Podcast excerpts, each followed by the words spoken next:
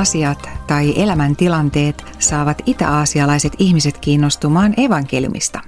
Entä millaista on itä-aasialainen kristillisyys? Muun muassa näihin kysymyksiin vastaa tämänkertaisessa lähetysvartissa Kylväjän koulutus- ja tutkimusjohtaja Pentti Marttila, jota haastattelee viestintäpäällikkö Mari Turunen. Haastattelun jälkeen opetusosiossa äänessä tuttuun tapaan lähetysteologi Jukka Norvanto. Ja ohjelman päätteeksi saamme rukoilla vielä yhdessä Pentti Marttilan johdolla. Minä olen Elina Tuohista Kokko. Ja seuraavaksi äänen päästetään Mari Turunen ja Pentti Marttila. Koulutus- ja tutkimusjohtaja Pentti Marttila. Kylväjä on työskennellyt Itä-Aasiassa vuosikymmenten ajan. Miksi meidän yksi työn painopiste on juuri tuolla idässä? No ihan siitä yksinkertaisesta syystä, että siellä on hyvin paljon vielä kristittyjä, jotka ei ole, ei ole saanut opetusta ja, ja sitten siellä on hyvin paljon ihmisiä, jotka ei ole yleensäkään kuulu evankeliumia. Valtavat miljoonat ja miljoonat ihmiset ja hyvin monet elää suljetuissa maissa, minne on vaikea päästä, niin sen takia me ollaan siellä. Yleensä ollaan siellä, missä, missä on hyvin vähän todistusta ja missä ei ole paljon muita toimijoita. Että viedään evankeliumia sinne, missä sitä ei ole viety ja koulutetaan kristittyjä vastuunkantajia ja paimenia siellä, missä sitä ei aikaisemmin tehty.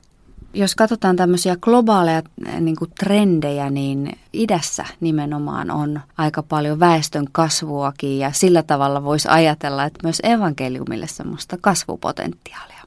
Joo, niin on, että tämä Itä-Aasia on alue, jossa on valtavat määrät ihmisiä ja, ja siellä on kyllä ollut valtavia herätyksiä myös viime vuosikymmeninä ja mutta että monet nämä nuoret kristityt, jotka on ottanut Jeesuksen vastaan, ei ole saanut opetusta ja sitten siellä on syntynyt kaikenlaisia harhaoppeja ja, ja kaikenlaista väärää opetusta. Ja siellä tarvitaan paljon seurakunnan paimenia, opettajia, vastuunkantajia ja, ja siinä me tarvitaan. Sitten siellä on myös alueita, joissa yhä tänä päivänä on vähemmistöjä ja vaikea päästä ja sinne myös täytyy viedä evankeliumia. Minkälaiset elämäntilanteet tai asiat saa ylipäätään itä-aasialaiset ihmiset kiinnostuu evankeliumista?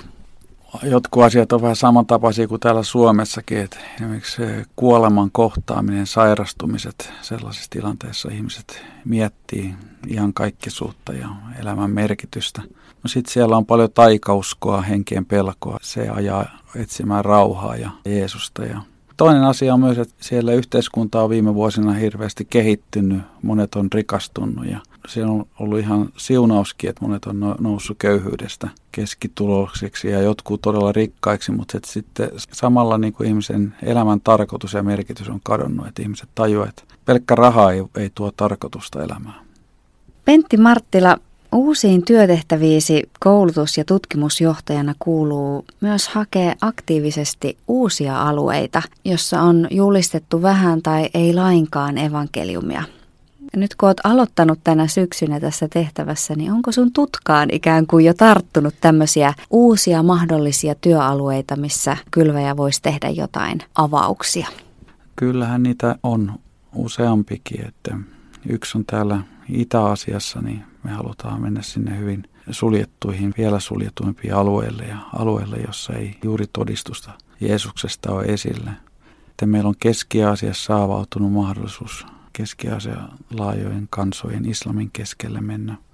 Sitten Pohjois-Intiassa on paljon tällaisia hindulaisia kansoja ja alueita, jossa ei juurikaan ole evankeliumi julistettu ja meillä on mielessä mennä Intian kristittyjen kanssa tänne alueelle.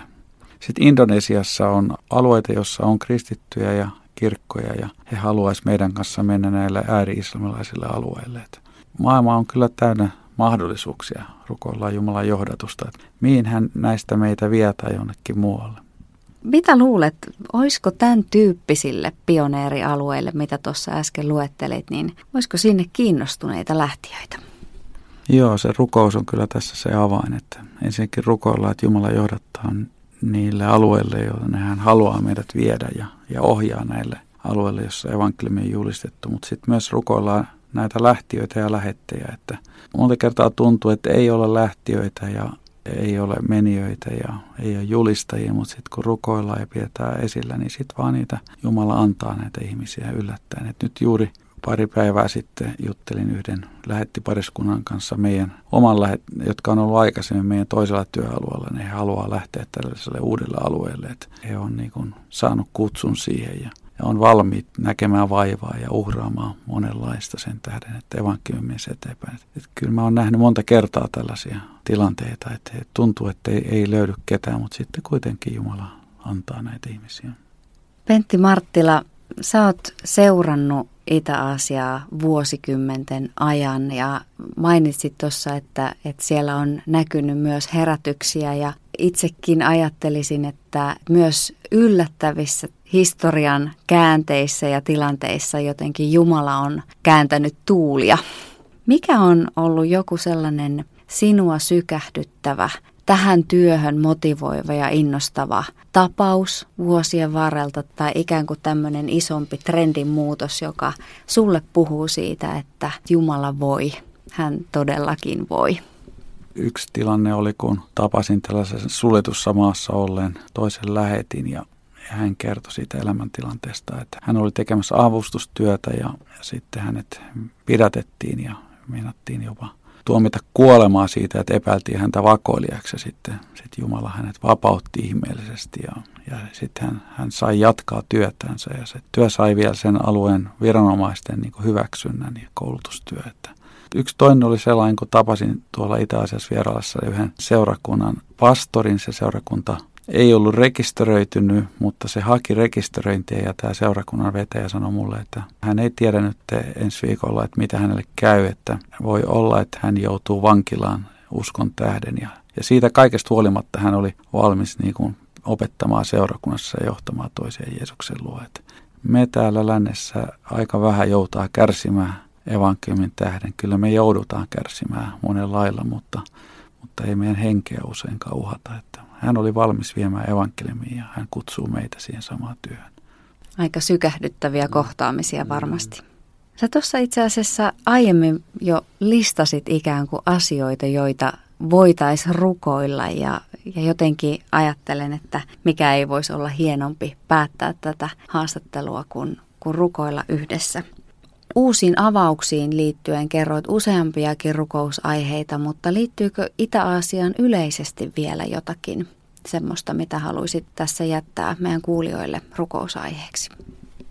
No kyllä mä jättäisin niin kuin nämä seurakuntien vastuunkantajat ja pastorit, että he, he jaksais opettaa ja että syntyisi näitä uusia vastuunkantajia ja sitten, että opetus pysyisi raittiina ja oikeana ja ja voitaisiin ohjata ihmisiä Jeesuksen luoja ja uusille alueille. Rohkaisua tässä tilanteessa, joka on monta kertaa ulkonaisesti, sielläkin on monenlaista niin kuin tämä kontrolli ja kaikki lisääntynyt viime aikoina. Että tämän keskellä he jaksaisi viedä evankeliumia ja, ja me oltaisiin uskollisia myös.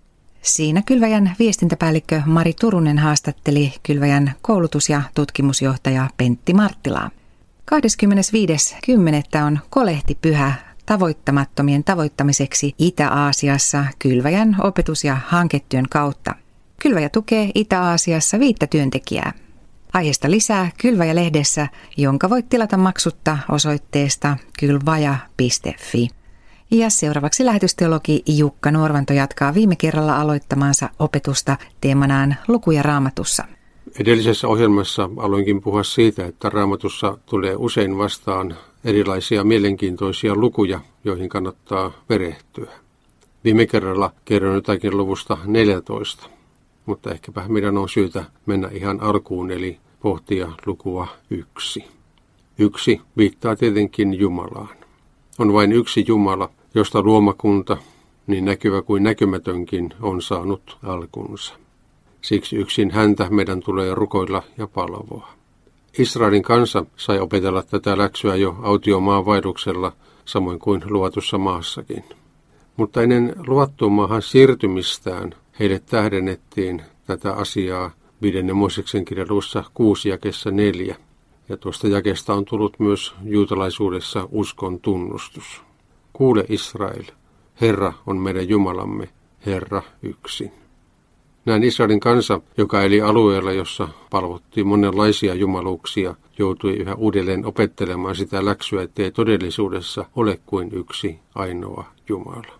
Siitä, että Jumala on yksi vastuussa luomakunnastaan, pitäisi luomakunnankin osalta kiittää. Niinpä salmin kirjoittaja kehottaakin monin sanoin luomakuntaa ylistämään luojaansa, ja hän rohkaisee siihen meitäkin. Luen salmista 148 jakesta 7 jakeeseen 13. Ylistäkää Herraa, te jotka olette maan päällä. Ylistäkää syvyydet ja meren pedot. Ylistäkää tuli ja rakeet, lumi ja usva. Ylistä myrskytuuli hänen käskyläisensä. Ylistäkää vuoret ja kukkulat, hedelmäpuut ja setrit, villipedot ja karja, maan matelijat ja taivaan linnut. Ylistäkää Herraa, kuninkaat ja kansat, ruhtinaat ja kaikki maan mahtimiehet, nuorukaiset ja neidot, vanhat ja nuoret. Ylistäkööt nämä kaikki Herran nimeä, sillä hänen nimensä yksin on ylhäinen. Hänen mahtinsa ulottuu yli taivaan ja maan. Näin tuo psalmi 148 muistuttaa meitäkin siitä, että yksi Jumala on kaiken kiitoksen ja palvonnan ja ylistyksen arvoinen. Sanoma siitä, että Jumala on yksi ja että hän on luonut kaiken ja on kaiken hallitsija, tulee hyvin esiin myös Uudessa testamentissa. Niinpä myös apostoli Paavali korostaa tätä totuutta opettaessaan seurakuntia, jotka koostuivat sekä juutalaisista että pakanauskonnoista kääntyneistä. Niinpä Efesoksen seurakunnalle hän tätä asiaa selostaa kirjassaan Efesolaisille luvussa 4 ja 5 ja 6 näin. Yksi on Herra, yksi usko, yksi kaste. Yksi on Jumala kaikkien isä. Siitä, että Jumala on yksi, seuraa, ettei ihmiskunnalle ole annettu myöskään kuin yksi ainoa pelastaja, Herra Jeesus Kristus. Aivan samoin kuin on vain yksi Herra eli Jumala, niin voi uskon kohteenakin olla vain yksi ja sama Herra ja yksi ainoa kaste, jonka hän itse on asettanut ja jolla ihminen liitetään hänen yhteyteensä. Toisin sanoen on vain yksi tie pelastukseen. Paavalin aikana kaikille kristityillekään ei ollut kuitenkaan aivan selvää, ettei maailmassa ole kuin yksi ainoa Jumala. Siksi hän kirjoittaa tästä aiheesta myöskin korinttilaisille. Heistään monet olivat ennen kristityksi kääntymistään syöneet epäjumalalle uhrattua lihaa, ja jotka siitä syystä pohtivat, miten heidän tulisi kristittyinä suhtautua sellaiseen ruokaan. Niinpä Paavali kirjoittaa ensimmäisen korinttilaiskirjan luussa kahdeksan jakeessa neljä näin. Epäjumalille uhratun lihan syömisestä sanon näin, me tiedämme, ettei epäjumalia ole olemassa, on vain yksi ainoa Jumala. Myöhemmin hän palaa samassa kirjeessään tuohon samaan teemaan ja kertoo epäjumalista ja niille uhratun lihan syömisestä näin tuossa luvussa 10 ja kesä 19 ja 20. Mitä tällä tarkoitan?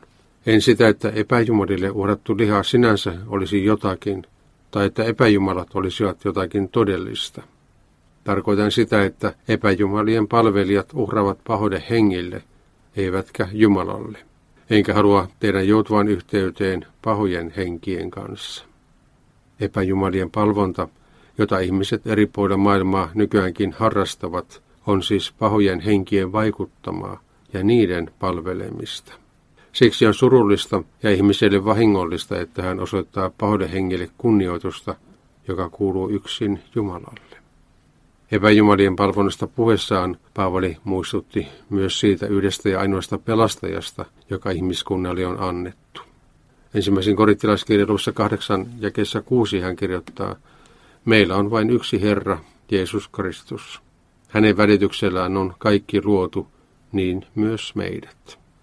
Saman totuuden Herrasta Jeesuksesta ainoana tienä pelastukseen toi rohkeasti esiin myös Pietari, kun hänet oli Johanneksen kanssa kutsuttu tekemään selkoa toimistaan suuren neuvoston eteen.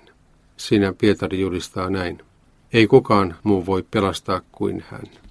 Mitään muuta nimeä, joka meidät pelastaisi, ei ole ihmisille annettu koko taivaan kannen alla.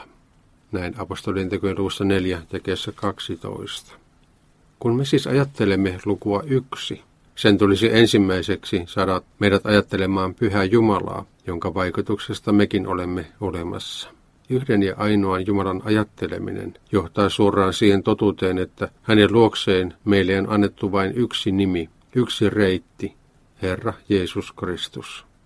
Siksi luku yksi viittaa myös lähetystyöhön. Minusta näyttää, että sellaisia lähetysajatuksia oli myös profeetta Sakarjalla mielessään, kun hän yhtä ja ainoa Jumalaa ajatellen kirjoitti Sakarian kirjaluussa 14 ja 9 näin. Sinä päivänä Herra on oleva koko maan piirin kuningas. Hän on oleva yksi ja ainoa Jumala, ja hänen nimensä ainoa, jota avuksi huudetaan. Lähetysteologi Jukka Norvanto jatkoi viime kerralla aloittamaansa opetusta raamatun luvuista. Ja nyt lähetysvartin päätteeksi saamme rukoilla vielä yhdessä Pentti Marttilan johdolla. Jeesus, kiitos siitä, että saamme tulla sinun eteesi ja sinä tiedät nämä Itä-Aasian miljoonat ja miljoonat ihmiset.